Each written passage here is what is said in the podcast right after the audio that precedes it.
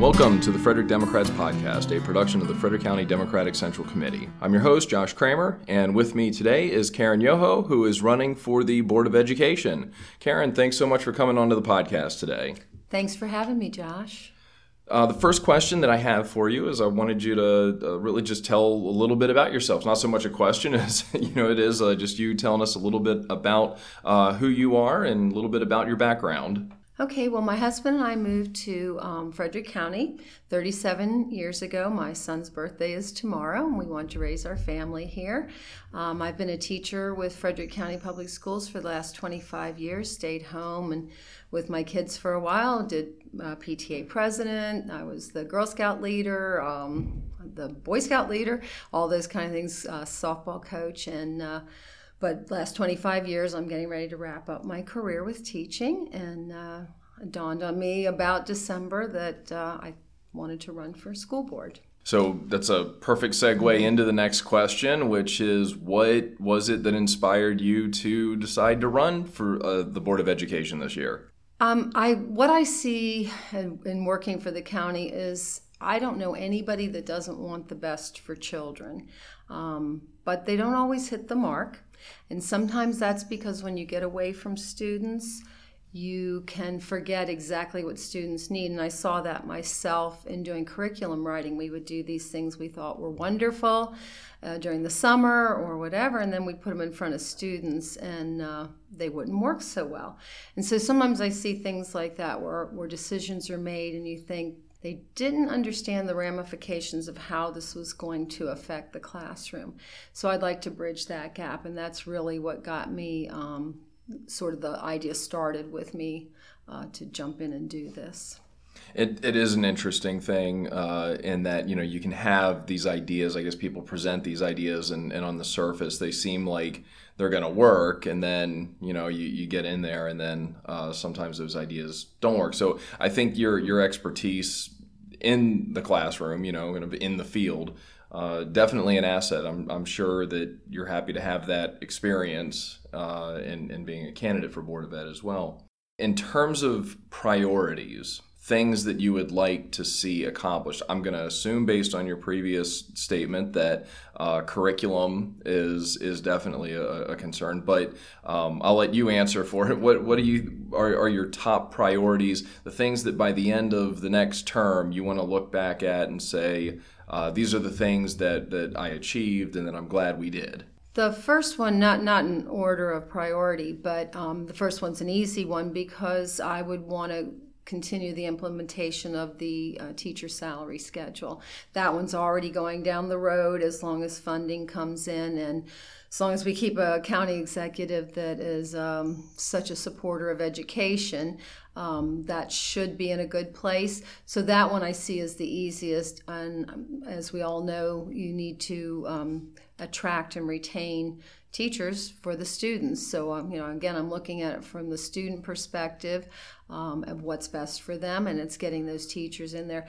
The other sort of segue from that that I'd like to address that I don't talk about all the time is our support staff. We really need to get their salary to a livable wage.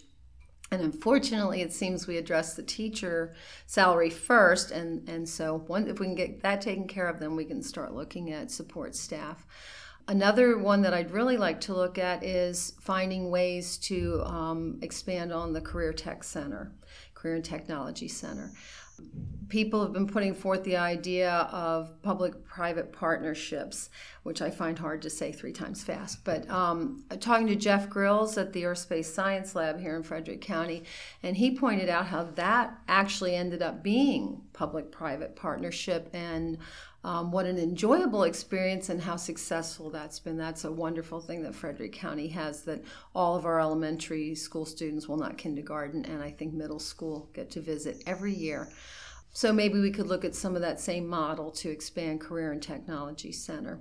And then, sort of, this to me is really kind of the first one, but it's so, this one's much more difficult, is making sure that our schools are safe and welcoming for all of our students. So that's so multifaceted and so nuanced, and these solutions are not easy. So, but that's really one of my top priorities. Yeah, of course, uh, school safety, especially in uh, in light of you know recent school shootings, of course, with Parkland, and uh, but there are others, and I'm sure that you know that is certainly something that is on uh, everybody's mind, not just uh, uh, parents and voters, but of course the students that are spending their days in, the, in inside those schools. So a, little bit, you, you had talked a little bit about you know the funding and teacher salaries, support salaries, and I guess that's always the the big challenge for members of the Board of Education. Um, and, and maybe this is a terrible way to put it, but in some ways, you know, the, the Board of Education are kind of in the, the position of being beggars in a sense because they have to get the funds for the, uh, for the school system through the county council and, and the county executive. Uh, so, what are ways in which the Board of Ed can go about to make sure that they have the funds they need, including the funds that they need to attract and retain uh, teacher talent. You're a teacher yourself, um, Josh. You know what, what, do we call that? The annual begathon uh-huh. from the teaching side. Um, it, it, definitely goes to having a good relationship with the county executive and the council members, um, and that starts with them having a positive attitude towards public education you know, our current county executive has always pledged to give um, half of any new money to the school system, and I believe we get 51% of the budget. And when new money is found, she puts that towards education. This year, the school board, um, I don't remember them usually doing this. They really kind of went for it and said, "This is what we, this is what we want. This is what we feel we need." kind of knowing they probably wouldn't get everything they wanted, you know, all the money they needed then, yeah. so they're having to cut back but not as much as they anticipated because the county executive, um, you know, found some, not found some money, but there was more money available. Um, so relationships, I think, are important. It's also going to be important with the council coming up that they um, not change the the property tax rate. And there's debate there as do you go to the constant yield or you know what do you do? Um, some people see when your property tax um, or your property the value. Thank yeah. you. Yeah. When the pro- value of your property raises, then of course your taxes raise. But it's it's not that you're just flat out paying more money because the tax rate was raised. Um, but that creates more revenue for the county, so it's important to keep that in place. And, and of course, as the county grows, you know, I, I know I've noted uh, several times on this podcast about how, how fortunate we are in Frederick to have a community where people want to be here and they want to move here and they want to raise a family here uh, because it is such a great community. So, I, one other question that I had for you, though, uh, people who would like to get involved in your campaign. You know, the, the Board of Education race uh, is is a nonpartisan race. This is the Frederick Democrats podcast, but it is a nonpartisan race, and so uh, we certainly encourage uh, Democrats as well as independents and even uh, some Republicans who may want to, uh, you know, um, come over and see what we're like on this side, and and also, but also just to support really good candidates, and and of course, uh, independents can vote in the primary on June 26th uh, for the Board of Education. So, for people who would like to get involved in your campaign, how can they do that? I want to mention first, I've been married to a Republican for almost 40 years. If we can make it work, uh, I hear both sides, so uh, I think I can work with people. Um, my website is karenyoho.com, pretty easy, and uh, I'm really using my Facebook page mo- more than the, my website at this point. Uh, I also once in a while remember to tweet, um, but that's mostly just for announcements. Um, so, any of those ways will get you all the information. Um, I have a, a, meet and greet uh, at uh, Kids Villa in Urbana on Saturday, and then um, the four endorsed uh, FCTA endorsed candidates have some library meet and greets May 21st um, in Brunswick and June 6th in Walkersville. Uh, Karen Yoho, thanks so much for coming on to the podcast today. Thank you, Josh. And for everybody else, uh, please visit the Frederick Democrats website at www.frederickdemocrats.org.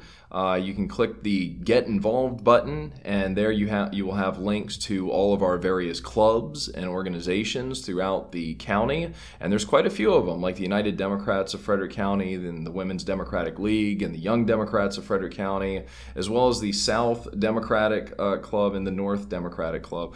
But one other club I want to talk about is Club Blue. That is our small uh, donor program. We're asking for recurring donations of $10 a month. Although, if you can only spare five, we will certainly take that too. All the money that we raise through Club Blue will go directly towards helping Democratic candidates get elected. Uh, so your donations uh, are, are, a great investment in your local community. You've heard the saying before all politics are local, and this is a great way to make an investment in your party and make sure that we get really good candidates elected. Uh, so thanks again for listening, and the music for this podcast was written and performed by David Fitzwater.